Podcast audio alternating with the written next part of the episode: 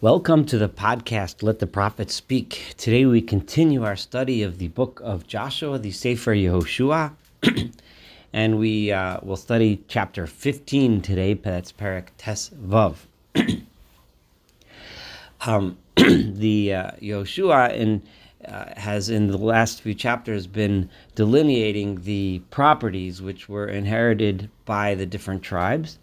Uh, and we have just uh, went over the uh, boundaries of uh, the the tribes that had received their portions on the east side of the Jordan. That was Ruvain, Gad, and half of the Shevet Menashe.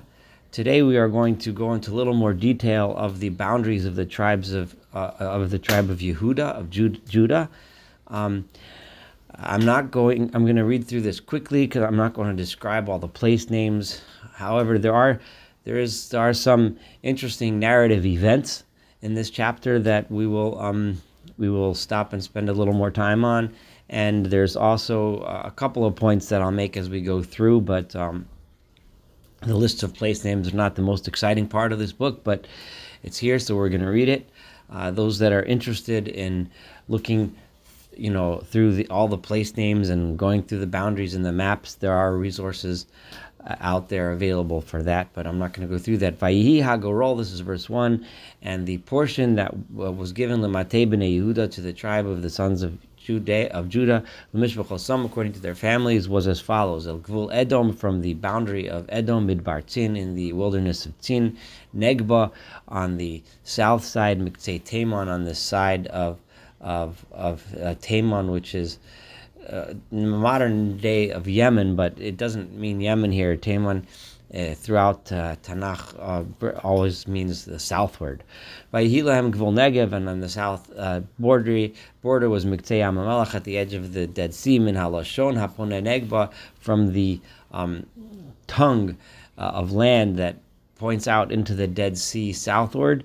Um, this tongue existed until um, not long ago and within many of our lifetimes. Uh, but it, uh, as the Dead Sea, unfortunately, very sadly, because uh, of various reasons, has been drying up, uh, the the tongue that split the Dead Sea into the north and south portion isn't really a prominent feature anymore. But it's mentioned here in the book of Joshua. It used to be a prominent feature that there was like a tongue of land that stuck out into the sea, pointed slightly southward, um, and it divided the sea into two portions. V'yatzel and el minegev and the border went um, from the su- southern side uh, up the Ma'ale Akrabim, the Akrabim ascent v'ovar Tzina, and it passed by Tzin, v'ola minegev l'kadesh Barnea, and then it went south of Kadesh Barnea, v'ovar Chetzon, v'ola Adara, v'nosa v'akarka, and it went towards this direction, that direction. I'm not translating all the cities, v'ovar Atzmona, then it went through Atzmona, v'yatza Nachal Mitzrayim, the Wadi of Egypt, um, v'hayutot Osag v'yama, and the um, the end of the boundary ended at the Mediterranean Sea. Negev, This is the southern border. Ugvul Kedman on the east side, Yam HaMelach, it was the Dead Sea, Ad Yarden until the edge of the Jordan River, Ugvul Lifast, in other words, the northern edge of the Dead Sea, Ugvul Lifast Tzafona Milashona Yam Yarden, and the boundary began at the tongue of the sea, which we referred to before, from the edge of the Jordan. V'yallah hagvul Beit Chagala, Beit Harava. It went to this the town of Beit Chagla, and then north of Beit Harava. V'yallah hagvul Evan Bohan ben Ruvain. Then it went to the stone of Bohan, the son of Ruvain. Uh, this was apparently some, a prominent geologic feature, a large stone that was named after Bohan, the son of Ruvain.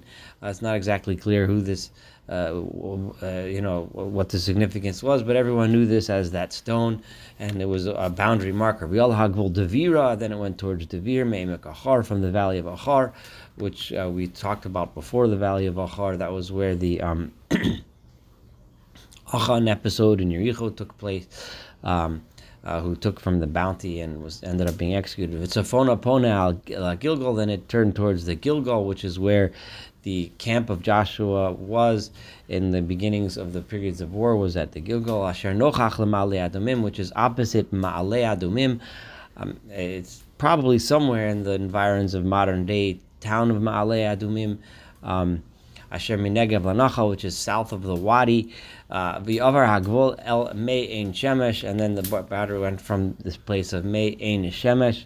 V'hayu totzos of Ein Rogel, and then it went out till Ein Rogel. V'al hagvul gave Ben Hinnom to the valley of Ben Hinnom, which is um, a valley adjacent to Jerusalem. El Kesef Hayavusi Minegev to the Jebusite shoulder, which is the uh, the boundary of the Jebusites, He Yerushalayim, which is known as Jerusalem at the time. Uh, as we'll see later, the Jebusites still resided in Jerusalem because Jerusalem wasn't conquered from the Jebusites until the day of of the Yevusim, until the days of King David, several hundred years in the future. V'Allah hagvul el rosh hahar, and then the boundary went to the top of the mountain Asher al pnei Hinnom Yamat, which is uh, uh, facing uh, the valley of Hinnom towards the west. Asher b'ktzei emek Rephaim tzfono, which is at the edge of the valley of the Rephaim which is in the north. And then the boundary turned towards the fountain of uh, the, presumably uh, the spring of Mein Neftoach v'yatza el Ore Har Ephron v'tar hagvul Ba'alah Kiryat Ye'arim and then it turned toward the town of Ba'alah which is also known as Kiryat Ye'arim. Nosav hagvul mi Ba'alah and then the boundary went from Ba'alah Yama westward al Har Seir towards the mountain of Seir v'yaver el Kesef Har Ye'arim and went to the slopes of the mountain of Yarim mitzafona hi chisalon to its north, which is Chisalon v'yard beit shemesh gavar timna. V'yotza agvol. I'm at verse 11 now. I'm sorry that this isn't so exciting, but uh, we'll get to some more exciting parts soon.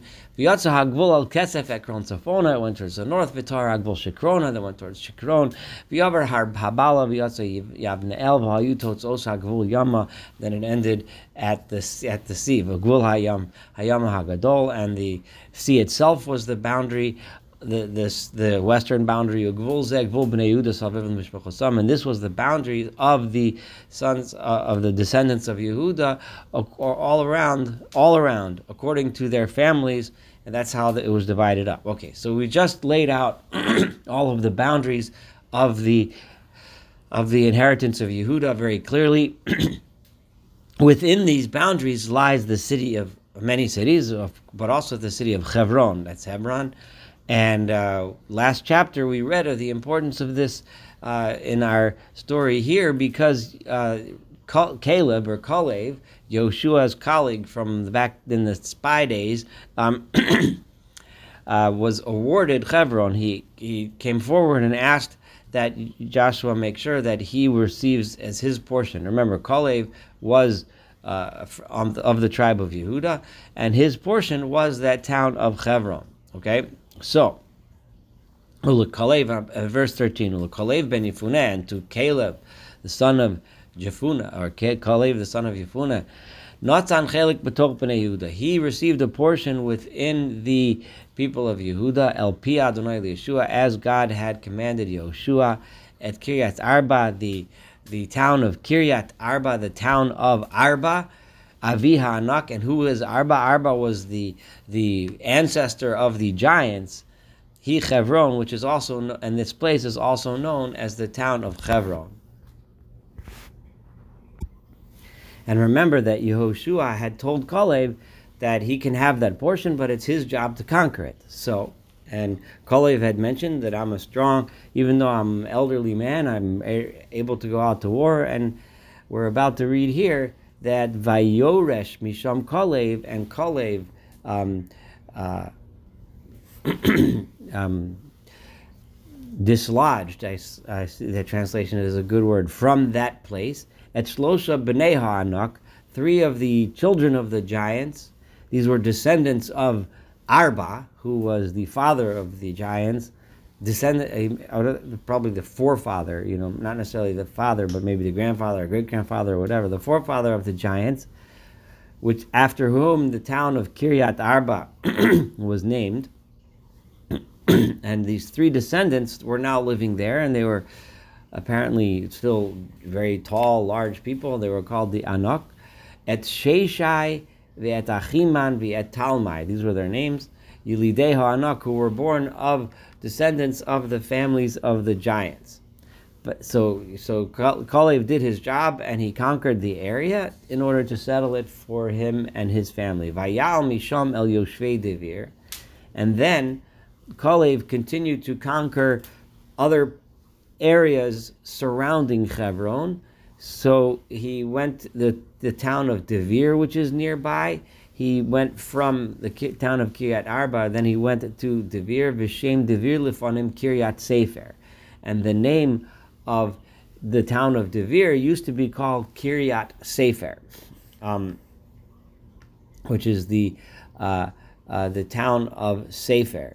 Um, the uh, the um, so Vayomer Kalev. So, but he had apparently he had difficulty. Maybe his age was finally catching up to him, but Kalev had some difficulty in conquering this town. And uh, Vayomer Kalev and Kalev said, "Asher Yaked Kiryat Sefer Uluchada. Whoever can strike Kiryat Sefer and capture it." V'natati lo et achsa v'ti isha. I will give him my daughter Achsa in marriage as a wife. That would be the reward for he who captures um, Kiryat Sefer. Um, and uh, Achsa is a, a, is a, a strong, outspoken uh, uh, um, woman, and we're about to read of a little story about her which is uh, very interesting in many ways. So Vayil Kida Atniel ben Kenaz, Achi Kalev. So the the uh, brother of Kalev, whose name was Atniel ben Kenaz. Now, what it means exactly, brother, would uh, some say he could have been a brother from a mother, is one uh, understanding. Because if he was if he's a son of Kenaz and Kalev was the son of Yefuna, on the surface, it doesn't seem like they shared the same father. But Ben could also mean descendant of Kenaz, which is more common, and that would, would make him in the Kenizi clan um, of Judah. So he's a brother in the sense that he's uh, closely related, maybe a cousin or something like that. Vayiten lo achsa bito isha. So Asniel ben Kenaz uh, successfully captured the town, the area of Kiryat Sefer, and he then Kalev then uh, gave Achsa, his daughter, to Atniel as a wife. Vayehi bivoa. So it was when she came, presumably to him, in other words, when she came and joined him in marriage, she was apparently not happy with the portion that she had received in Kiryat Sefer, for which was supposed to be for the sustenance of her family. So um, and we'll see why she wasn't happy with this portion in a moment. So Vatisi Tehu, and she tried to, and she convinced him. She tried to convince him. In other words, Atnia lish ol me'et avi asada. She worked to ask from her father a field, another field, and we'll again we're going to see in a moment what she didn't like and why she wanted another field. So she did what uh, many women would do is in those days. They talk to their husband and have their husband talk to Kalev, to the father, and say, you know, listen, you talk to him and you get it, um, um, get this problem fixed and get us another field because this one is not good. But apparently, Atniel was reluctant to do so. So she was trying to convince him to do it, but he didn't step up to the plate. He wasn't willing. Maybe he was afraid of Kalev. Maybe he was thinking, well, listen, I got this field, I got a wife, that's enough. I can't ask more. But she wasn't content with that. So she said, enough. I'm going to do it on my own. Vatitznach my al. And literally that means, and she came down from her donkey. Uh, we have similar uh, places where, um, where, uh, uh we remember that Rebecca when she came to Isaac or Rivka when she came to Yitzchak also came down from her donkey to uh, but here it's it's like um, she it's it's a sign of of, of assertiveness. Uh, she got off her donkey and went to talk to her Vayomerla, and she went to talk to her father. Now she presented herself in front of her father. I'm going to do this myself. So she got off her donkey and walked up up to him and said, um, uh, and and asked, made a request. Vayomerla Kalev. So when Kalev saw her approach, he said to his daughter, Malach, what is it? What's the issue? What? Why are you coming to me? Vatomer, and she said, Tana li biracha. I want you to give me blessing. In other words, you gave me a crummy field. I want a good field. I want a field, baracha, blessing me. In, in this context, means bounty, one that can produce good, good, um, produce. I want a field that I can use to support my family, that's going to grow well, that is going to bring forth a lot of produce. Ki eretz ha-negev nisatani. You gave me a very dry land. Now, Negev means like the southern type of land. Now, the Negev is desert, as we know. So basically, what you're saying is, you gave me a dry, parched land. It's as bad as desert. What can I raise here? Vinatato li gulot mayim. I want you to give me springs of water, a place where water flows, so so that I can so that I can grow crops, that I can have a you know this is, this is not acceptable. This is not acceptable to give me this this uh, field. Vayiten la et gulot iliot, and Kalev responded by giving her the uh, gulot iliot. Gulot would. Um, it's hard to translate, but in this context, it clearly means a place where water flowed. The upper field with springs, veit gulot tachliot, and the lower field of springs. So he responded to her request. It's questionable whether this is in addition to what he had already given her so that she could water everything, or instead, that's not made clear in the verse. This, from, he, there's, there was n- no criticism at all of Achsa for doing this. Um, even uh, this is it, it, you know it's it's the, the, the episode is kind of mentioned in passing, but this is a very important um, uh, piece here because here you have a woman who was you know lived in a time when when it was acceptable for the father just to give her away, give the daughter's hand in marriage to somebody. Uh, very different from the concepts and ideas of marriage that we have today. But uh, this, despite uh, the world that she lived in, this was a, a, woman who was willing to stand up for herself. Uh, when her husband wasn't willing to do the, the, the dirty work, so to speak, uh, when he didn't have the guts, she did. And this is a very um, uh, important lesson, and it's one that we are going to see repeated with another uh, uh, other other women in Joshua, and to hang in there for the not not in today's chapter, but in the future, we're going to see some more stories about women who stood up for themselves and and and and uh, and succeeded. Um, so uh, that is the uh, narrative portion. We're going to go back to some more um, lists of places. Now, if you remember, when we listed the uh, portions of Ruvain and Gad and half Menashe, we first went through all the borders, just like we did with Judah. We went through all the borders, you know, how the boundary is drawn. And then we mentioned all of the cities within it. So now we're about to mention the cities within it. Again, I'm not going to do much translation here. At verse 20. Zos nachlat This was the portion of the tribe of the sons of Yehuda according to their families. What the cities that were um, at the end, uh, you know, on the outskirts of Judah's portion, El Gvul Edom, which was towards the boundary of Edom and Banegba in the south. If you were following before, you would know that Gvul Edom was the edge, southern edge.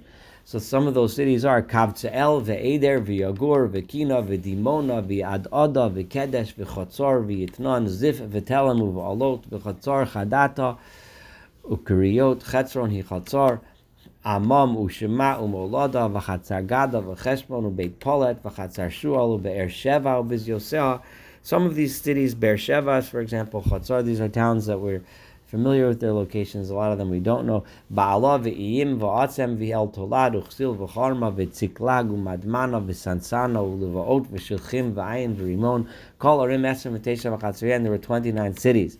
That's one region of the portion of Yehuda. Um, another list, Bashafela and the lowlands, were the following cities: Eshtaol, Vitzarov, Ashnov, Zonoach, V'en Ganim, Tapuach, V'ha'enam, Yarmut, V'adulam, Socho, V'azeka, V'sha'arayim, V'adisayim, V'hagedera, V'gderutayim, Orim Arba Esrei, V'chatzreyan. Those are 14 cities plus the surrounding villages around them. and then the following cities: Tinon v'Hadasho, Migdal God v'Dilon v'Hamitzpeh v'Yoktel, Lachish u'Vatzkat v'Eglon v'Chabon v'Lachmos v'Chitlish u'Gdeirot Beit Dagon v'Namo Makeda. Makeda was a famous town which we've talked about before. Um, Arim and these were 16 in that region.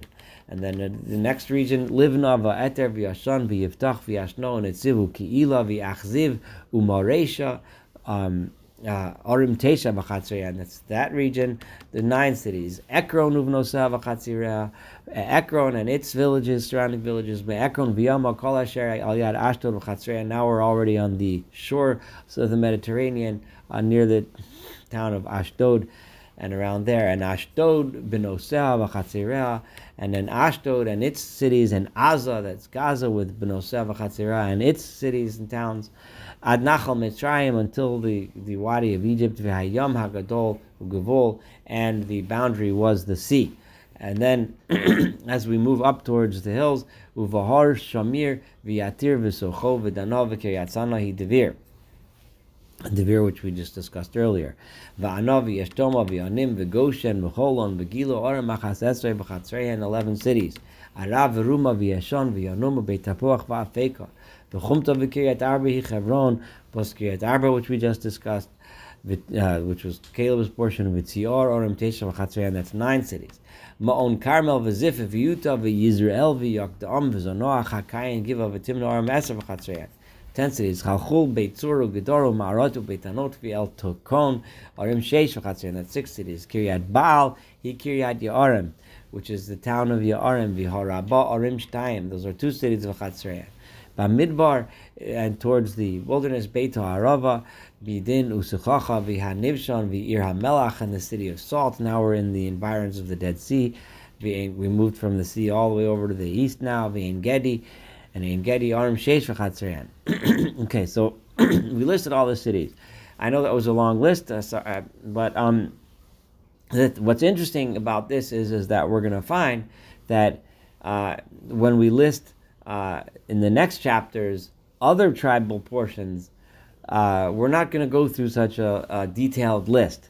The, the, the Tanakh is, is focusing and zeroing in on the tribe of Yehuda, um, and as we know, as the history progressed, the tribe of Judah became the dominant one in as certainly in the south, and then eventually the only remaining uh, the uh, significant tribe um, and the land of Judea became uh, the rem- only remaining country as the ten tribes eventually uh, this uh, became the northern kingdom and eventually started to break up and were eventually destroyed and as of yet uh, never to be restored. Um, so there's much, much more focus on the tribe of Judah um, than on the other tribes. And now, and here's here's uh, uh, the last verse, and we're going to talk a little bit about this one. Vetayivusi and the Jebusites, Yoshvei Yerushalayim, those that resided in Jerusalem, Lo Yachlu b'nei Yehuda lahorisham. The people of Judah were not able to get rid of them. Were not able to um, to dislodge them or dispossess them. Vayeshev Hayavusi and the Jebusites remained living at Bnei Yehuda b'Yerushalayim together with the people of Judah in Jerusalem Arayom until this day. Now we know that the the uh, leadership, the the um, the sovereignty over Jerusalem remained in the Jebusite hands until the days of David. Arayom would seem to indicate that even past uh, the the takeover of Jerusalem in terms of uh, the government by David, uh, but Arayom would mean that the Jebusites themselves remained in Jerusalem and um, I'm going to posit here that part of it is lo yachlu, they were not able. There's several ways to understand that. One is they could not because they tried, but they were just too strong. Um, another way that Chazal understand, and this is brought by Rashi, is is that is that they they wanted to, but they couldn't because of because they had made an agreement with them and uh, the agreement that Chazal, the rabbis, refer to is that the answers of these Yavusi, of these Jebusites, were um, were they were actually descendants of Avimelech, and Abraham back in those days had made a promise to Avimelech and his descendants. But if, if, if that's the case, then you have to say that the term Yavusi here doesn't refer to Jebusites; it refers to to um, uh, to just uh, another uh, family name that they had. But um, the, and a third understanding, and I think that as we go through Joshua, this will become make more and more sense. And that is, just, remember, uh, if if we understand that they were obliged to offer peace terms first, then it's very possible that the reason why the Jebusites remained in Jerusalem because it doesn't seem to make sense. It's just one sole tribe among this entire area of Judah. Everything else was captured, that they couldn't capture this. So it would it would seem to be that they couldn't because the Jebusites uh, asked for peace, and if they ask for peace, then you're not allowed to conquer them. They have to stay there, and that's just the way it is. And we saw this last chapter uh, when we talked about the Geshuri, and we're going to see this in the future. And as we see in several other locations, that um, places, and, and remember when we stated several chapters ago that no one made peace with Joshua, that was talking about in Joshua's time. None of the places that were offered peace took peace terms. But remember, when Joshua is, is right now, is he's at the end of his career, and and a lot of this takes place. A lot of this settlement that we're discussing now takes place after Joshua is gone as they approached places that hadn't yet been conquered by Joshua and offered peace terms, some of them took the peace terms and therefore remained in the land. So um, that would conclude chapter 15. Thank you so much for studying chapter 15 together. Looking forward to studying chapter 16 and the entire book of Joshua together.